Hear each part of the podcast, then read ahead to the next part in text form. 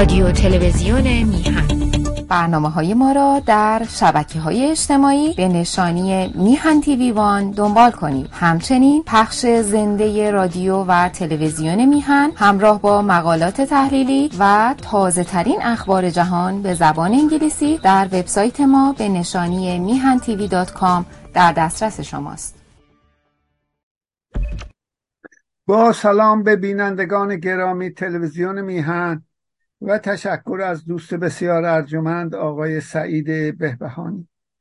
من قبل از اینکه دنباله صحبت رو در مورد به اصطلاح بخش دوم سخنرانی کسرت ایلی و قومی در سرزمین ایران بنا به ترتیب و وقوع حوادث تاریخی یعنی کرونولوژی شروع بکنم یک گزارش کوتاهی در RFE بود. که خدمت آقای بهبانی هم فرستادم. این خوندنی برای بیان وقاحت رژیم خامنه ای رئیسی.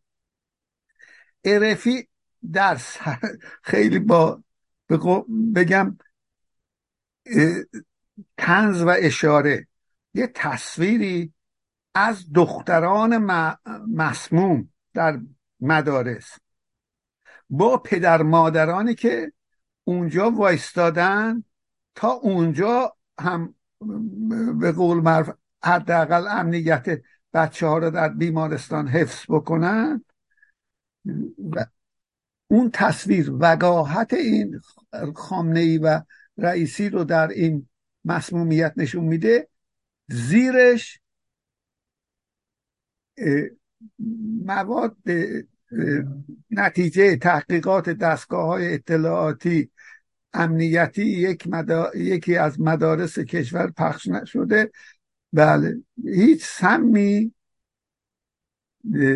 در بنا به تحقیقات دستگاه های اطلاعاتی امنیتی در مدارس کشور پخش نشده است.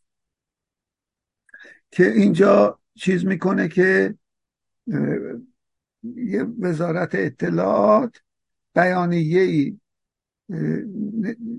صادر کرده که یکی از حساسترین و دشوارترین معمولیت هایی که سربازان گمنام امام زمان به عهده گرفته بودند اینه که در مدارس کشور هیچ مواد سمی پخش نشده و وزارت اطلاعات بر عامل حراس سمی موجب ایجاد حراس شد حراس جمعی شده که یک به یک توهم تکیه داره و الی آخر.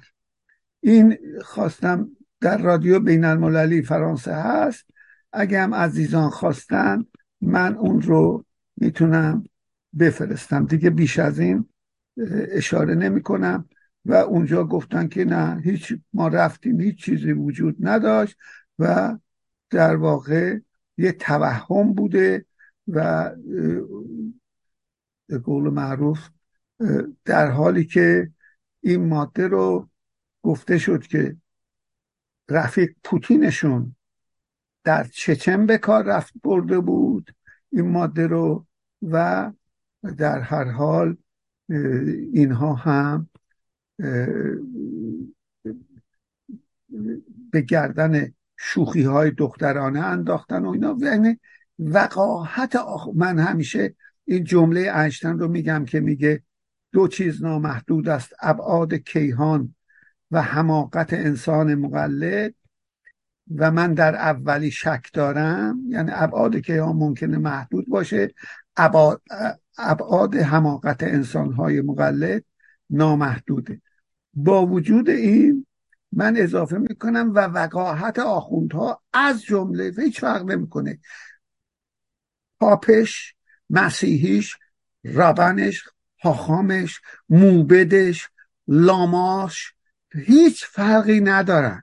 اینا کارشون در جهل دفاع از جهل و در ناآگاهی و تغذیه از ناآگاه، ناآگاهی مردمه. ترکیه مسئلی هست. از زبان یک آخوند به پسرش. میگه فرزندم oğlum şagirdانم zır mallalık da علم پالاندوزلوخته این زرزر آخوندی نیست. علم پالاندوزیه که خرش کنی سوارش بشی. اینو من از کودکی در آذربایجان شنیده بودم. و بعدها که بزرگ شدم دیدم چقدر عمیق به قول معروف مسئله رو توضیح داده. به حال این خواستم چیز یک مقاله بسیار خوبی هم آقای دکتر مجتبا لشکر بلوکی در نشر گاهنامه مدیر نوشته. عنوانش راه آهن سری ایستگاه اوله. زمانی در آمریکا یک راه آهن سری وجود داشت. در گذشته بردهداری در آمریکای من اضافه می‌کنم جنوبی رایج بود. هاریت توپمن زن سیاه بوستی بود که خودش یک برده فراری بود. به همراه چند سیاه و سفید پوستان انسان دوست می‌خواستند جهانی بهتر را رقم بزنند. گروهی مخفی راه انداختند به نام خط نجات یا راه آهن سری خط نجات بردگان سیاه را از جنوب آمریکا فراری می‌داد و مخفیانه به سوی ایالات شمالی که بردهداری ممنوع شده بود به اصطلاح می آورد عملیات نجات بردگان بسیار سخت بود و اگر لو می‌رفت تمام افراد دستگیر و تیرباران می شدن در جنوب. سالها بعد از هاریت پرسیدند وقتی بردهداری به کلی از بین رفت. تخترین بخش عملیات نجات بردگان چه بود؟ هاریت توبمن عمیقا به فکر فرو رفت و جوابی داد که بسیار تکان دهنده بود. سخت بودن انتقال فراریان ترس از لو رفتن عملیات به خاطر جاسوسی دشواری یافتن مخفیگاه و حتی منابع مالی هیچ کدام از موارد نبودند که به آنها اشاره شده باشد. پاسخ او چیزی دیگر قانع کردن یک برده به اینکه تو برده نیستی و باید آزاد باشی این سختترین قسمت ماجرا تحلیل و تجویز راه بردی. من فکر می‌کنم ایشون اضافه می‌کنم ما هم مشکل مشترکی با آن بردگان داریم. بیشتر توضیح می‌دهم. زندانی های ذهنی ذهنی بسیار بدتر از زندانی های عینی است چه چیز باعث می شود که ما باور کنیم برده هستیم؟ برده به دنیا می آییم و برده از دنیا می رویم دلایل متعددی وجود دارد اما یک نکته در این میان مهم است و در جامعه امروز ایرانیان بسیار مهمتر. زندان زبان. چهارچوب زبانی باعث می شود که ما در گفتگوهای درونی که با خودمان داریم یا گفتگوهای بیرونی که با دیگران داریم به جای اتکا به سه بنیاد بنیان اقلانیت یعنی توجه به شواهد و آمار مقایسه افکار و استدلال منطقی. یعنی شواهد و آمار اون سه قسمت. مقایسه افکار و سوم استدلال منطقی. اسیر چارچوب های زبانی بشویم و به جای آن آن سه چیز سه به اصطلاح سه چیز ها و یا اصطلاحات را ضرب المثل ها و تکه کلام ها بله ببخشید.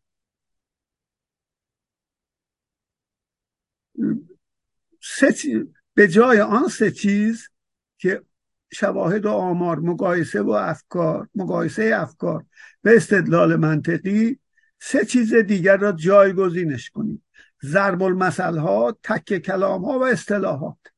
یعنی به جای آنکه استدلال منطقی با چند جمله کوتاه پرونده همه چیز را در چند ثانیه میبندیم ممکن است باورش سخت باشد. و یعنی به جای استدلال منطقی با چند جمله کوتاه یعنی از اون اصطلاحات و ضرب المثل ها پرونده همه چیز را در چند ثانیه میبندیم. فکر نمی ممکن است باورش سخت باشد. چند مثال را مرور می‌کنم. تا میاییم بگوییم که باید این سیستم را درست کرد یک نفر جمع پیدا می شود و فقط با این یک جمله که خانه از پای بست ویران است پرونده مسئله را در کسری از ثانیه میبندند آیا شواهد و مدارک مقایسه استدلالی در این جمله می‌بینید؟ نه.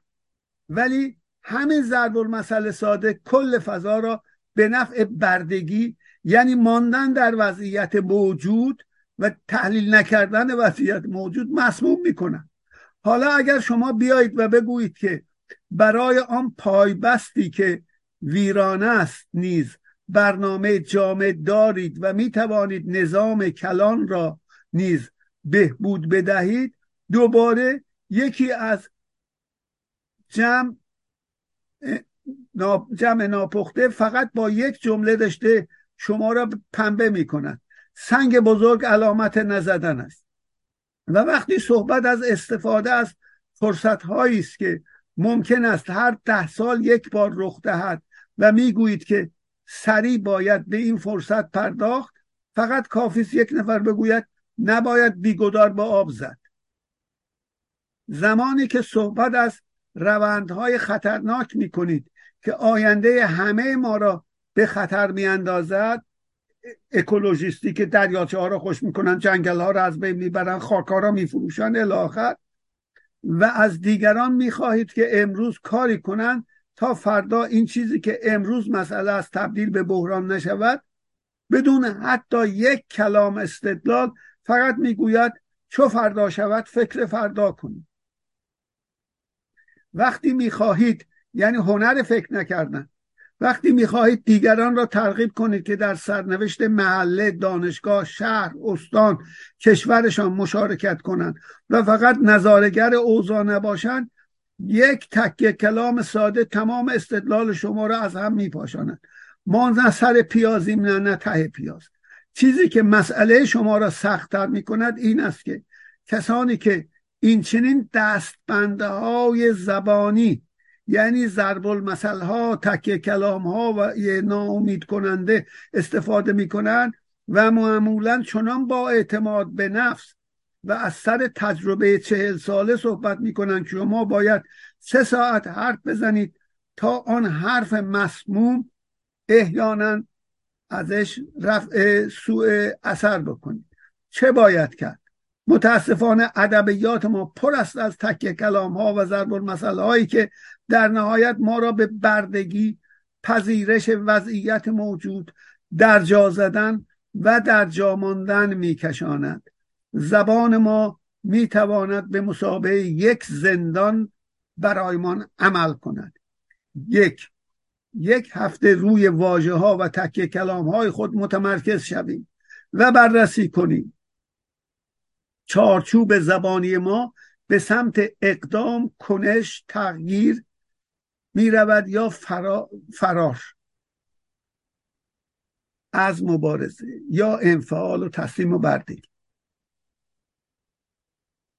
دو جواب کسانی که اقلانیت در گفتار ندارن و صرفا مبتنی بر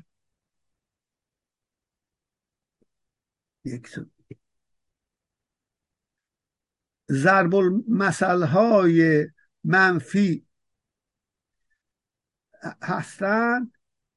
استدلال منطقی نیست بلکه باید با اسلحه خودشان به جنگ آنان رفت تکه کلام های مثبت در زبان ما کم نیست.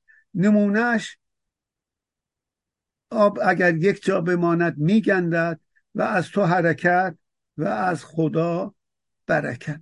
به هر حال این چیزی بود که خواستم خدمت عزیزان خوانده باشم و برسم به سخنرانی. در این مقاله ای که کسرت قومی و هویت ملی ایرانیانه رسیدم به کسرت ایلی و قومی در سرزمین ایران بنا به ترتیب وقوع حوادث تاریخی که در آن اول اقوام اولیه که ساکن ایران بودن به اونها اشاره کردم که دراویدی ها مثل دراویدی های هند در اینجا بودن قبل از مهاجرت حتی ایلامی ها که احتمالا از ناحیه خود آذربایجان اومدن. یعنی حدود آزر... جمهوری آذربایجان کنونی آزخ مقاراسی بخشی از آذربایجان ایران و مهاجرت کردن به جنوب. حدود هفت هزار سال قبل از میلاد نه هزار سال پیش. بنا به نوشته پیر امیه کتاب 600 صفحه‌ایه که نشون دادم هفته گذشته یعنی اشاره کردم بهش. بعد همونها برهویی های کنونی در بلوچستان یادگار اونها هستن. زبان اونها مثل زبان درویدی های هنده. ساکنین اصلی ایران هستن. مثل سرخپوستا در امریکا. بعد اولین قوم هایی که به ایران مهاجرت کردن ایلامی بودن التصاقی زبان. ترکی هم زبان التصاقی است. فنلاندی و ژاپنی و کره و منچوری و مجاری و مغولی هم زبانهای پیوندی agglutinative language هست اولین قوم از ایران گذشته رفته بزرگترین اولین تمدن بشری رو به وجود آورد سومرها احتمالا از دامدام چشمه ترکمنستان به نوشته کتاب ایرج اسکندری در تاریکی هزاره ها که چون آخرین لایه غارنشینی دامدام چشمه ترکمنستان ظروف سفالینش نظیر اولین لایه روستانشینی سومره.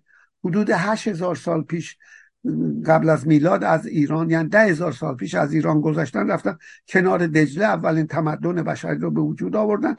و دومین تمدن بشری هم به وسیله سومرها در ایران به وجود اومد که همین ایلامی هستن که چهار دهکده رو به هم در شوش چسبوندن شهر شوش رو به وجود آورد بنابراین این رو اشاره کردم بعد رسیدم دومین قومی که در این منطقه ظاهر شدن. اقوام قالبی من میگم یا تصریفی زبان یا سامی زبانند. که اکد 2450 قبل از میلاد. یعنی 4450 سال 70 سال پیش. و بعد اون همچنان که سلجوقی تجزیه شد به عثمانی و صفوی قرقونلو آقونلو و صفوی عینا هم اکد تجزیه شد به آشور و بابل و آشور. اینا هم سامی زبان هم مثل عربی و عبری و آرام.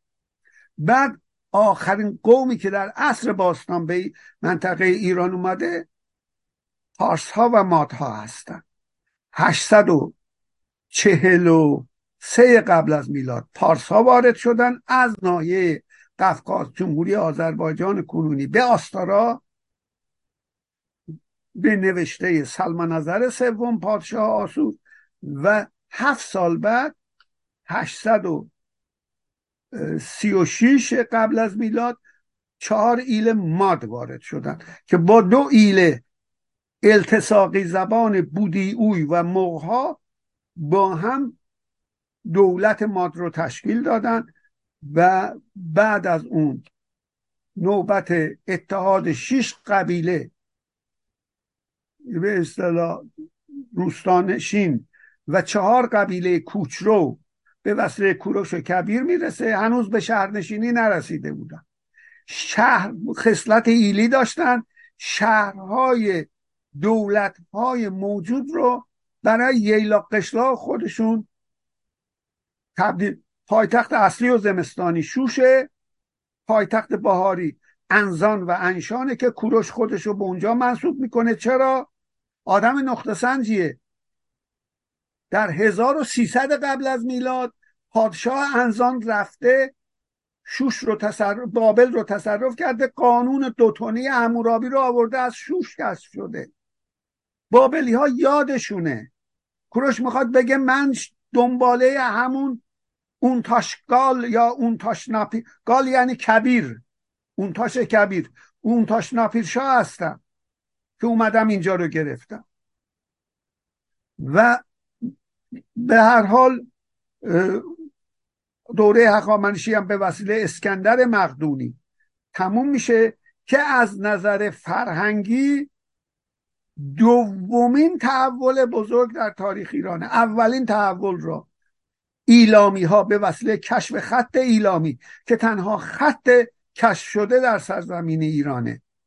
بقیه رو تقلید کردیم. میخی رو از سومر پهلوی رو از آرامی نسخ کنونی هم از عربی کوفی عربی و بعدم نسخ. در حال نسبش به ایرانی می‌رسه ولی خودش متولد بغداد بزرگ شده بغداد عبدالله ابن مقله. آخه به قول معروف اقلانیت رو همه جا چون به شرافت وابسته است دخالت بدیم. فقط همین کافیه. بعد اسکندر مقدونی اومد خط میخی رو که عوض کرد تمام عصر باستان تموم شد. یعنی تا انقراض هخامنشیان برخلاف پهلوی ها هخامنشیان این تمدن رو داشتن که خطهای موجود رو حفظ کردن. تمام کتیبه های هخامنشی به سه زبان اداری اون دوره است. ایلامی ادمنستراسیون و دولت سی هزار لوحه هخامنشی همه به زبان ایلامی است. مفصل ترین بخش کتیبه بیستون 595 سطر به زبان ایلامیه. بعد پارسی باستان قوم غالب شاه گشون اشرافیت و دفاع و حمله 414 سطره و بابلی زبان بین المللی و تجارت که 213 سطره. بنابراین همه کتیبه های اخامنشی بدون استثنا به این سه زمان نوشته شدن. یعنی سه زمان. این سه زبان رایج دلیل خرد در تاریخ ایرانه که در دوره پهلوی از دست دادیم. چرا؟ برای اینکه سه تا نهاد اداری وجود داشت. هر کدوم یه زبان داشتن اون یکی زبان اونو نمی‌دونست نمی‌تونست دخالت کنه. یه جور تفکیک قوای مونتسکیو بوده. دوره اسکندر که اومد یونانی رایج شد دوره سلوکی ها متاسفانه علمش به ما فلسفهش به ما نرسید چون سلوکوس اهل اون کار نبود. نقش شخصیت در تاریخ. و بعد برخلاف بطلمیوس که کتابخانه اسکندریه رو درست کرد که مسیحی های بیزانس ترکیه کنونی روم شرقی در 391 قبل از میلادی حدود 220 سال قبل از محمد 632 هجرتشه 13 سال کم کنید بعثتشه. رفت جلوش واش داد گفت مرکز بزرگ این بیدینی رو آتش بزنید. به منابع آمریکایی 700 هزار پاپیروس پیپر پاپیه از اون میاد. و بنا به منابع فرانسوی یک میلیون پاپیروس اونجا سوخته شد. انداختم بعدم با وقاحت مسیحی ها به گردن عمر. کتابخانه وجود نداشته عمر اونو بسوزونه.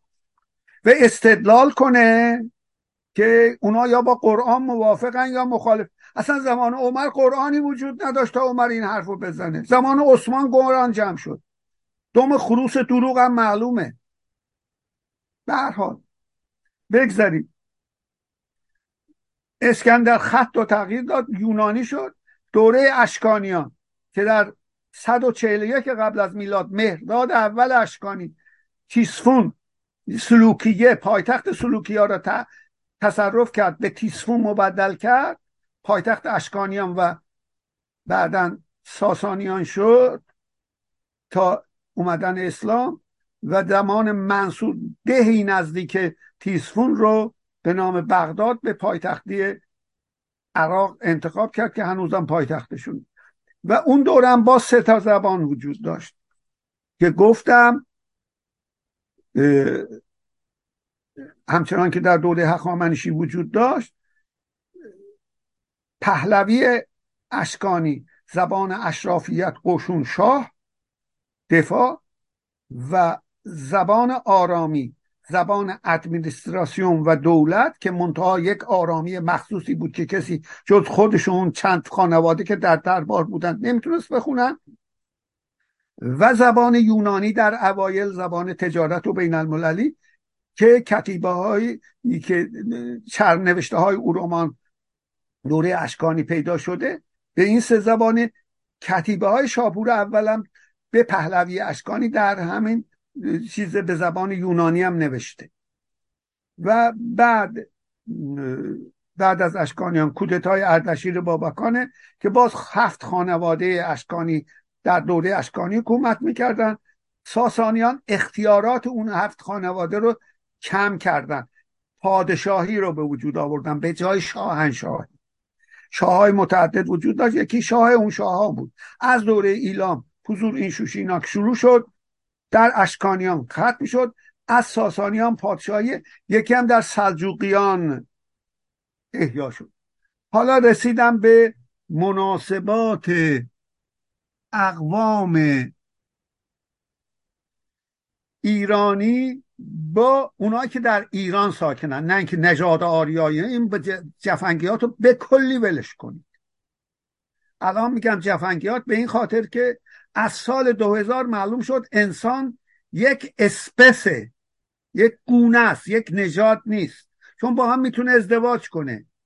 حتی تکرار کردم اینو گفتم. حتی نژاد سفید و سیاه و زرد و سرخ هم که نژاد تلقی می شدن اون یک اسپسن زیر اسپسن. به دلیل آفتاب و تغذیه. نوع تغذیه. و تحولات محلی که اتفاق افتاده. سگ یک ریسه نژاده. چون سگ بزرگ نمی‌تونه با سگ کوچک ازدواج کنه. یا برعکس. یا اگر مثل سگ و قاطر و اولاغ اولاغ و اسب اگه ازدواج کنن بچه نازاست. گرگ و سگ.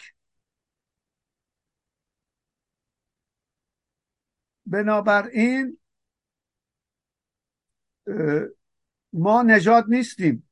تا به چه رسه در نژاد سفید که هم ترکش هست هم هند اروپاییش هست هم عربش هست اون راس نژاد آریایی بیرون بکشیم یه جوری.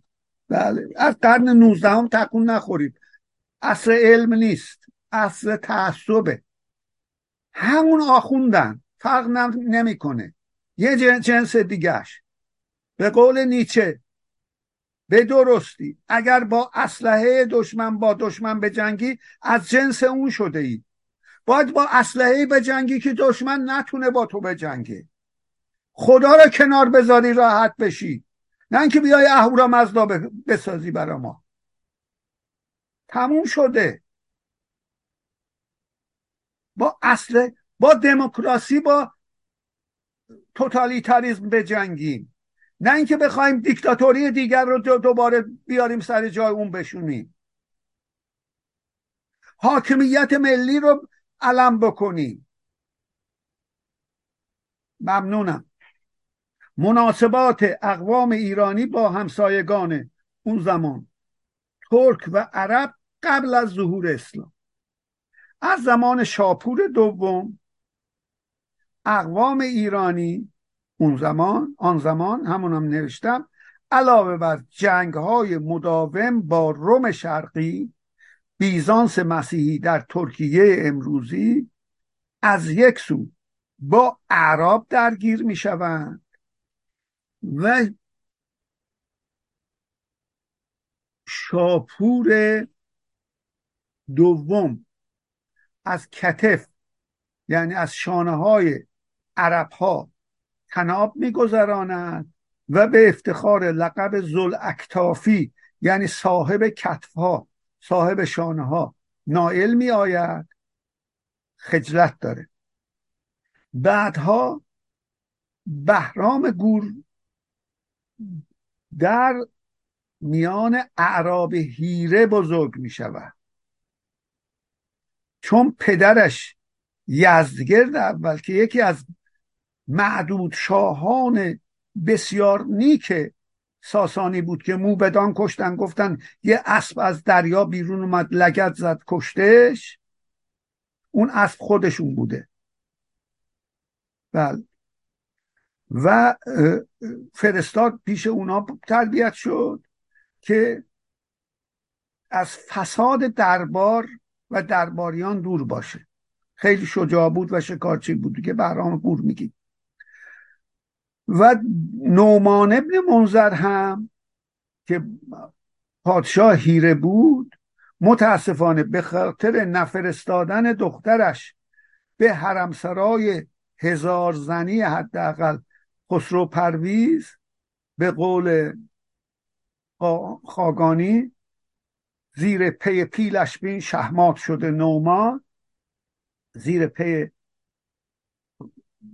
انداخت زیر فیلها و اونا تمام اسلحه ها را مخفی کردند به جای اینکه عرب ها و ایران حمله می‌کردن باید با اونا روبرو می‌شدن که احتمالا ممکن بود حتی موفق نشند اونا متحدن با ایران شناسیشون جلو عربا افتادن و آوردن. یعنی یک دوست رو تبدیل به دشمن کرد با بیخردی و شهوترانی. نقشش فرویدیزم در تاریخه. از طرف دیگر شاپور دوم قبایل ترک ترکستان. یعنی اون موقع ازبکستان و ترکمنستان کنونی را. به جنگ با بیزانس و به آنادولی برد همین ترکیه امروز که اونا به محیط آشنا شدن. تاریخ هم اسارت قباد و گروگان ماندن او در میان پادشاهان ترکان سفید اون حیاتله اون یعنی ترک سفید. در مقابل ترک زردپوست. و نیز ازدواجش با دختر همان شاه شاهده. یزگرد اول قشون کشید به حیاتله شکست خورد. اون گفت برای اینکه به من فلان مقدار باج بدی ولیعهد باید پیش من گروگان بمونه. تا سال به سال اون اومد مالیات سرانه را برای کاست چهارم تعیین کرد. از 20 تا 50 سال. کاست چهارم شامل تاجران پیشوران آهنگر و مسگر و خیاط و غیره بقال دهگانان و دامداران بودن دامپروران بودن. شرادهندگان دام ایلات.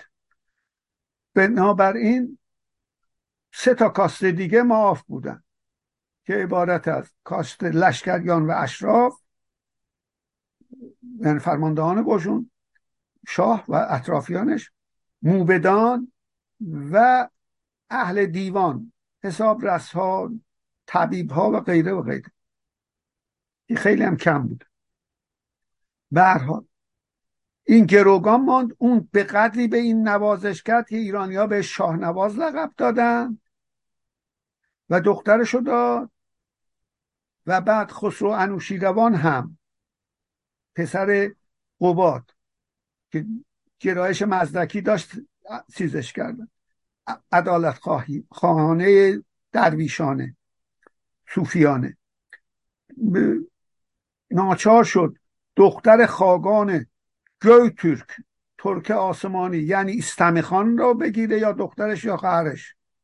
و وصیت کرد پسر اون هرمز چهارم شاه بشه چون دایشه این اگه وقتی انوشیروان میمیره حمله نمی‌کنه. چنان امپراتوری مقتدری ترک بود به اصطلاح. و که در شاهنامه اومده شورش که علیه هرمز چهارم که خیلی هم عادل بوده می‌کنن میگه تو زفراسیابی نه از کی گباد که خسرو تو را تاج بر سر نهاد. یعنی تو ترک نژادی. نه آریایی نژاد به قول من امروزی برای شاهنامه من ایراد نمی‌گیرم. اون من... یعنی شعوبیه نخستین رو من حتی یه مقدار ضمن که جزو حزب عدالت اون موقع هم وجود داشت هستم اما می‌فهمم. زیرا در حزب عرب که تشکیل شده بود دوره بنی امیه دیگران را تحقیر می‌کرد. این خب عکس عمل اون بود. همچنان که پیشوری عکس عمل رضا شاهه شورش ها الان در ایران تجزیه طلب ها به قول مخالفین و به قول خود استقلال طلب هم عکس عمل انحصار طلبی دوران پهلوی در جمهوری اسلامی هن. زبانی کشتار زبانی. ممنوع بودن فرهنگ ها آموزش و پرورششون. بنابراین ما به قول معروف هر جا اقلانیت و دخالت بدیم. در تاریخ هم که می‌خونیم. همینجور. باید ازش پند بگیریم. اون اونها عکس عمل بودن. شعوبیه نخستین قابل بخششن قابل فهمه. بدون که طرفدار شعوبیه باشیم. چون با همون اسلحه داره می جنگه به قول نیچه. اون راسیسم عربی این راسیسم غیر عربی رو آورد همون, همون جنسه. بنی امیه و شعوبیه. ولی قابل فهم قربانیه. شوبیه کنونی برای چیه؟ ما که داریم اسارت مرکز سیستم مرکز و حاشیه دوران پهلوی ساختار مثلث همزیست ایلامی ایرانی ایل و دهوشهر رو به هم زدن. با تختگاپو کردن ایلات و اصلاحات ارزی نادرست ریختن به شهرها و مملکت ایران تبدیل به مرکز تهران مرکز شهرستان ها حاشیه. شهرستان ها مرکز شهرها حاشیه. شهرها مرکز دهات حاشیه. ویران شدن. شست هزار ده نابود شد. ساختار ایران. به هر بگذاریم.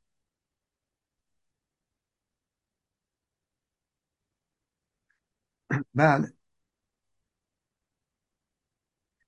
همچنین در تاریخ بعد از قرن دوم میلادی به قوم ترک زبان خزر برمیخوریم. قوم خزر بعدها در عهد اومویان 740 میلادی.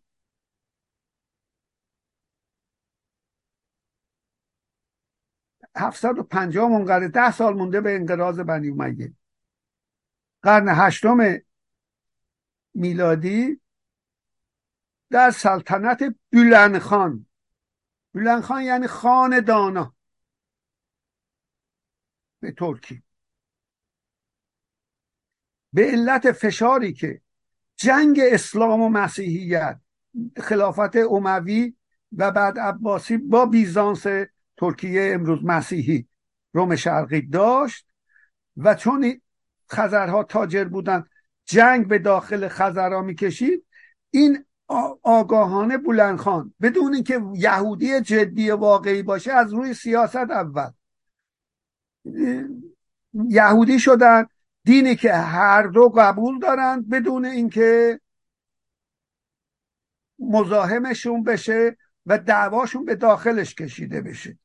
که این رو در این کتاب بینظیر خزران آرتور فارسیش یه ذره کسلر می‌خونن ولی درستش کسلره. و محمد علی موحد در خارزمی چاپ کرده 1374 چاپ اول کتاب 1976 The 13 Triple به انگلیسی. و جالب اینه که این کتاب در جمهوری اسلامی گیر نمی اومد مبارزه ضد یهودی هم می‌کنم مثلا. بالاخره یکی از عزیزان من رفته بود در نمایشگاه کتاب دیده بود پشت ویترینه. گفته بود می‌خرم. بفروشید. گفته بودن یه دونه هست. گفته بود پولش الان میدم به خاطر لطفی که به من داشت. وقتی روزی که بسته میشه میام می‌گیرم. و اونا ناچار شده بودن بفروشن و فروخته بودن. هر جا رفته بود گیر نمیومد. به هر حال به من لطف کرد و فرستاد. من خوندم کتاب بی نظیری ایشون رئیس مجله ساینس آلمان در زمان ویلهلم بوده که نسبیت انشتن و مهمتر از نسبیت انشتن تئوری کوانتوم در 1900 در مجله زیر نظر آرتور کسلر و کسلر چاپ شده درستش. بعدم در امریکا با زنش خودکشی کرد. بعضی هم گفتن که ممکنه صهیونیستا کشته باشند زیرا در این کتاب نشون داد 90 درصد یهودیان جهان تبار خزری دارن سامی نیستن چشمای آبی ریشای قرمز صورتهای آفتاب ندیده قطبی خزره. و اینجا نشون میده و میگه بسیار زیبا اینها وقتی توسط پادشاه کیف اوکراین کنونی منقرض می‌شوند محکم به دین یهود میچسبند. و هیتلر اینا را نه به دلیل یهودی بودن به دلیل نژاد سامی بودند میکشت اون آقای آریایی نجات دیوانه. میگه اینها قربانیان یک اشتباه تاریخی هستند. نه جلادشون می‌دونست که اینا سامی نیستن نه خودشون می‌دونستن سامی نیستن. بسیار کتاب یعنی جزو اون معدود کتاب است که من در عمرم خوندم. به نظرم شاید بشه دانلودش کرد. به هر حال. بله. قوم خزر بعدها در عهد امویان من به خطا عباسیان نوشته بودم اون موقع. در قرن هشتم هجری 740 در سلطنت بلنخان خاندانا به علت فشار و خطر خلافت اسلامی بنی امیه و بیزانس مسیحی به ناچار از شمنیزم به یهودیت گرویدند. ما ایرانیان هنوز هم دریا را به نام همان گوم مینامیم دریای خزر که در حمله مغول به که به شمال خزر حمله هم حمله کردن تا نزدیک ایتالیا رفتن بله. در سراسر اروپا پراکنده شدن. و جالب اینه که شهر اینا درست شهر اتیل درست از جایی که ولگا که اونم اسم اصلیش اتیل بوده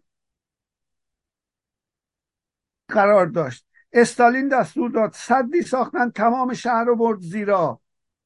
اونم از خدمات رفیق استالین قرجی روسی شده. بازماندگان خزرها در اروپای امروز اکثریت یهودیان روسیه اروپا و آمریکا را تشکیل می‌دهند. هرچند آنان علا رغم این واقعیت خود را بخصوص حاخام هاشون نه افرادی مثل آرتور کسلر یا یک کتاب دیگه ای هم دارم باد خزران یک یهودی فرانسوی نوشته لواند خزر باد خزران. اونها میگن ما خزر هستیم از قوم خزر هست بله. هرچند آنان علا رغم این واقعیت خود را فرزندان مستقیم سام ابن نوح و ابراهیم و اسحاق استوره ای می‌دانند. همه اینا هیچ کدوم تاریخی نیست. در اساتیر دینی اومد نامشون. دانستنی است که علامت ستاره داوود نیست در همین کتاب خزران اومده. به وسیله خزرها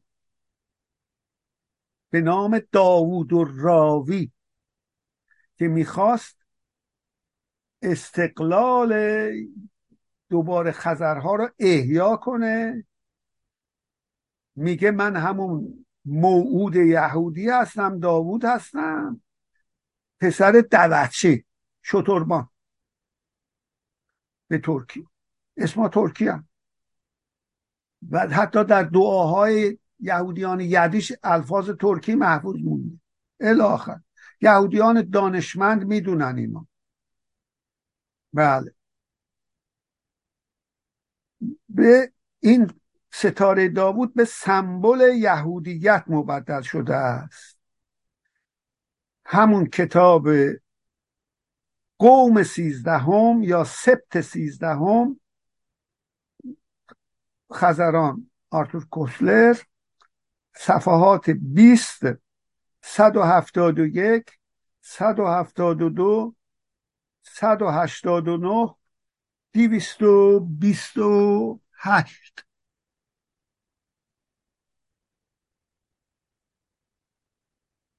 می‌رسم به یک مقاله اینو می‌خونم تکملش و هفته دیگه. اقوام عرب و اسرائیل. من ثابت کردم که سلجوقیان از که از خزران جدا شدند دین یهودی داشتن قبلا. از کجا معلومه؟ بعضی از اسمای اینا دو تا نام دارن. یک نام ترکی یه نام یهودی. مثل چغریبک برادر تغرلبک مؤسس سلسله سلجوقی. اون دو تا اسم داره.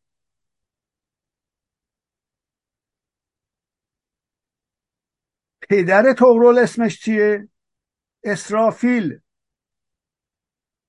عموش چیه؟ اسرائیل. مسلمان اسم اسرائیل به خود این باعث شد که من تحقیق انجام بدم. که توسط سلطان محمود تب... سامانیان رو که پایتختشون رو می‌گیره چون اینا حامیان سامان شمشیرزنان سامانی شده بودن مسلمون شده بودن از خزران جدا شده بود سلجوق. به اصطلاح تبعیدش می‌کنه در هند میمیره. این نقطه است. اقوام عرب و اسرائیل اعراب از دوره هخامنشی و به خصوص اشکانیان برای حکومت و مردمان ایران شناخته شدند و می‌دانیم پیروزی بینظیر ایران در عهد ارد اشک سیزدهم 92 قبل از میلاد در اولین جنگ ایران با روم با کراسوس ارد با کراسوس به طور قطع مرهون کمک ها و همراهی های اقوام عرب در گمراه کردن رومیان بود. که گفت من می‌شناسم بیاید از یه راه شما رو می‌برم که می‌رسید به پایتختشون تیسفون اینا کشید به وسط صحرا. توجه می‌کنید؟ و به محاصره تیراندازان اشکانی انداخت که پسرش کشته شد بعدم خودشو کشتن. و پادشاه ارمنستان که متمایل به کراسوس شده بود اورد با سیاست مداری رفت در ارمنستان نشست که اون تکون نخوره. سورنا رو با لشکر فرستاد جلو کراسوس. سر کراسوس رو آوردن. در یک نمایش از یونانی که میراثش دوره اشکانی هم باقی مونده بود یک کله مصنوعی میارن سر کراسوس رو میارن که بشینه پادشاه ارمنستان سر جاش. تا آخرم متمایل به مخصوصا وقتی مسیحی شدن و روم شدن. بعدم به پادشاهان اروپا نوشتن لهستان و غیره که ما رو از دست مسلمین نجات بدید. بعد مسلمانان هم بدرفتاری هم می‌کردن البته.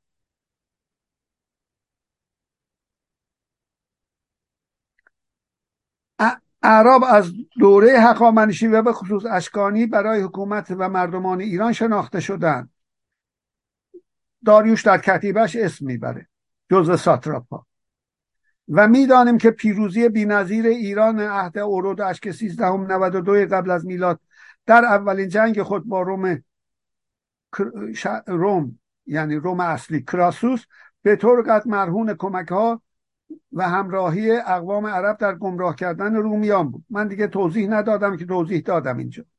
اعراب مسلمان به فاصله ده سال بعد از وفات محمد پیغمبر اسلام ایران را فتح کردند. 642 نهاوند یا فتح الفتوحه و بعدها قبایل عرب برای تصرف و اسکان در سرزمین های اشراف و موبدان راهی ایران شدند.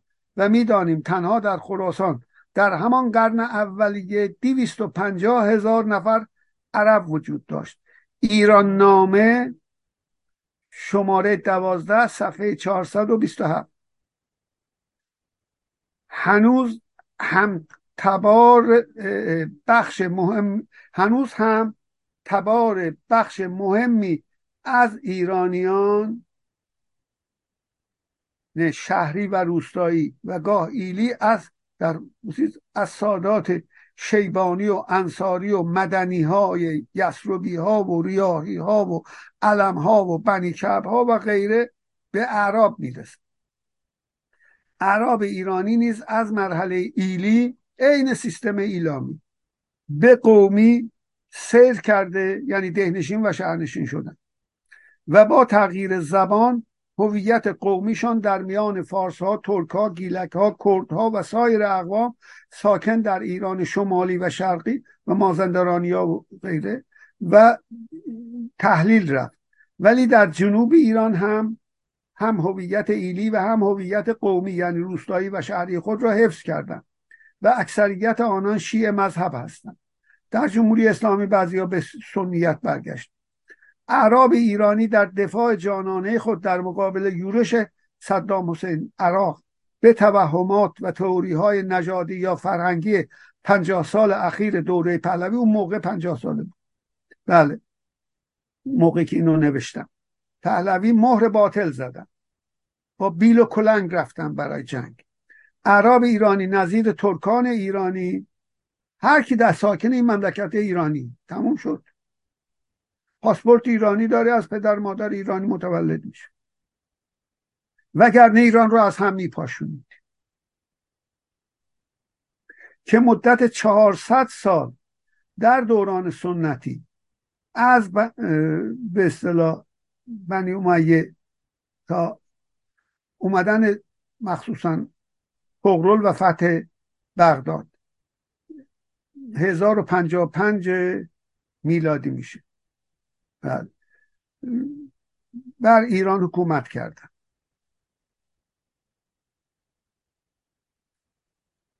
عرب ایران نظیر ترکان ایرانی که مدت 400 سال در برابر حمل، حملات پسر اموهای ها و نیز در برابر توسعه طلبی دشمنان دائمی ایران یعنی استعمار روزها جنگی اعتزاری جنگیدن منظورم ترک هستن پسر ها منظور عثمانی ها مفهوم مدرن هویت ایرانی خود را به ثبوت رسانید کسی که مالیات بده و دفاع کنه اهل اون مملکت.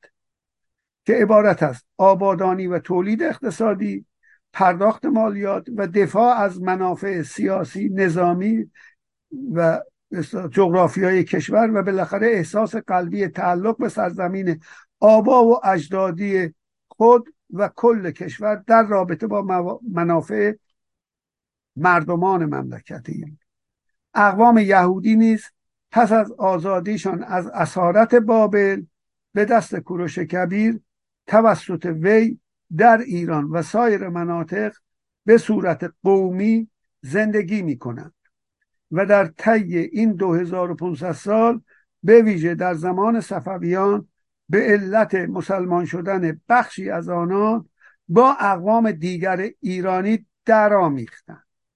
اینجا من تموم می‌کنم و فقط این قسمت رو توضیح, توضیح میدم. زمان شاه عباس حضرت اینجا من ننوشتم فقط به اشاره گذشتم زمان شاه عباس اول در لار یک ربن یهودی وجود داشت به نام مالا مردخای لاری. سه جلد تاریخ یهود در ایران دکتر لوی نوشته دست ایشون درد نکنه. در جلد سومشه به نام حادثه لار. ملا مردخای لاری حضرت موسی سه تا شغل رو به در سیستم کاست یهودیت مثل کاست زرتشتی اونم کاسته. قبلا اغلب مردمان کاست بودن. تاریخی بنگرید. منتها در امروز زایده. در هند هنوز باقیه.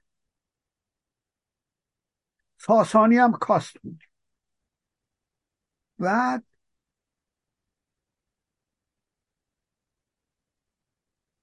اون حضرت موسی گفته بود که شغل ربنی یعنی روحانیت یهود شغل سلاقی و شغل قصابی مال هارون برادر بزرگتر موساست. و چون می‌دونست که بعضی از قصاب ها سل... قصاب ها کلا متقلبن شغل ایجاب می‌کنه. شغل سلاخی رو از قصابی جدا کرده بود. که به اصطلاح قاو یا گوسفند مریضش رو نکشه به مردم بفروشه. چون قصاب ها می‌شناسن سلاخ اگه جدا باشه نمی‌تونه حیوان چیزشو مریضشو بفروشه. ایشون تمکار بوده. دوازده تا گوسفند و سر می‌بره هم سلاخی می‌کنه هم قصابی. آویزون می‌کنه در گرمای لار در عید یهودیان پسخ یهودیان.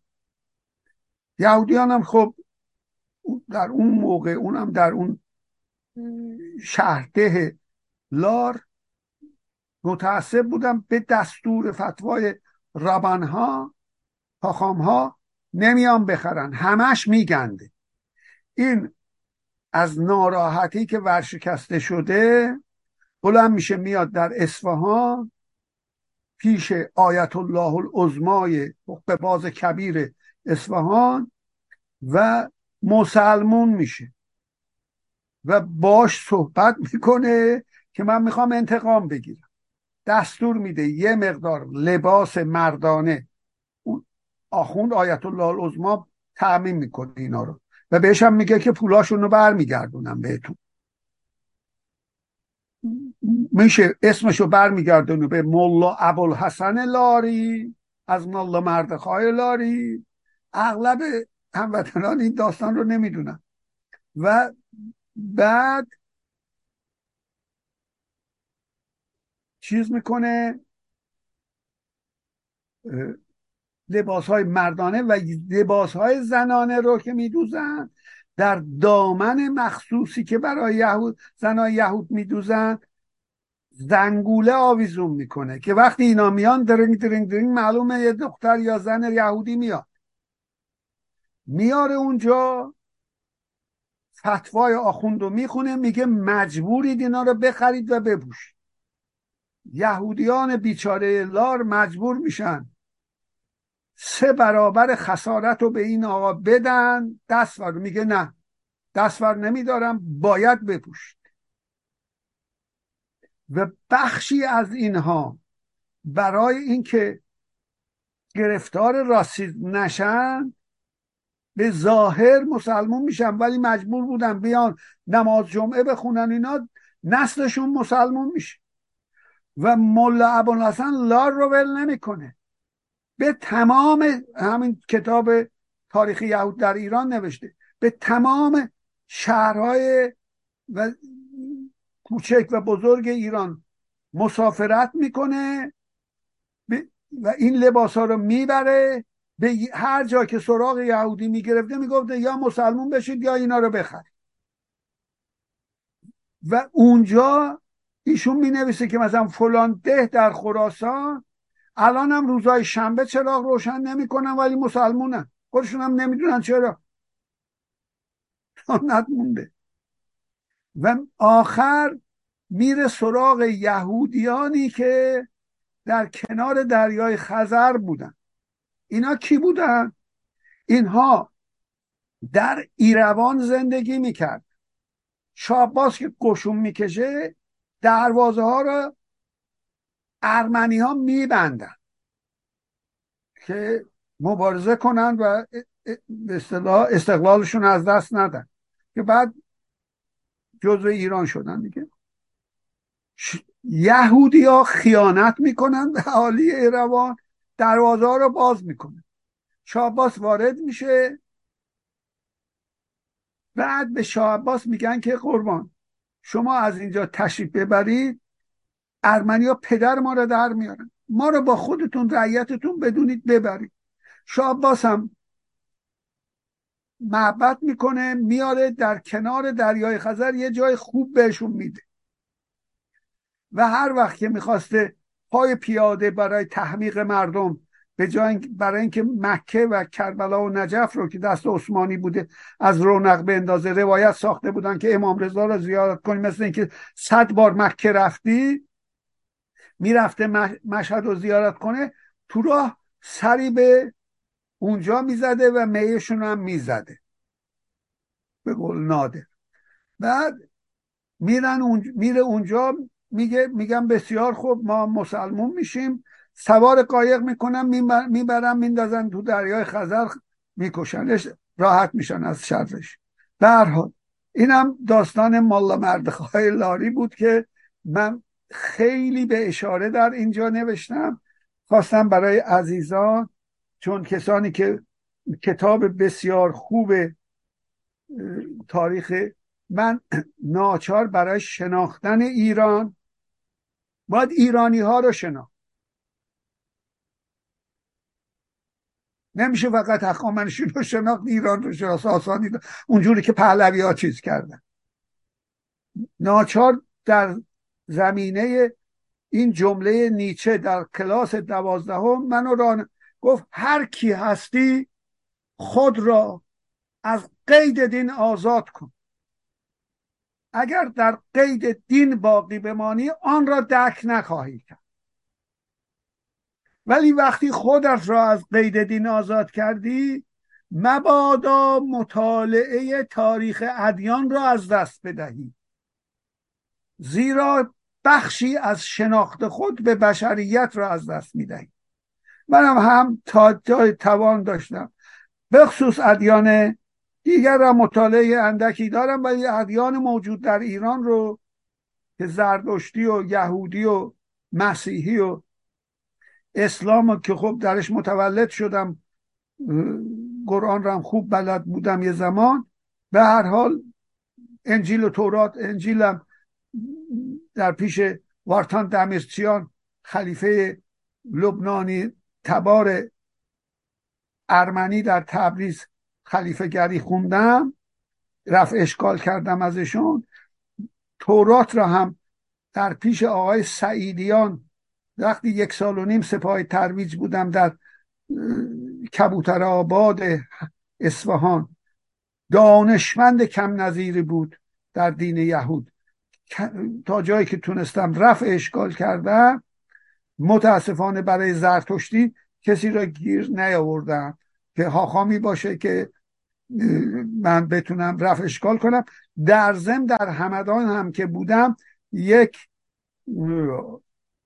چیز کشیش آسوری بود.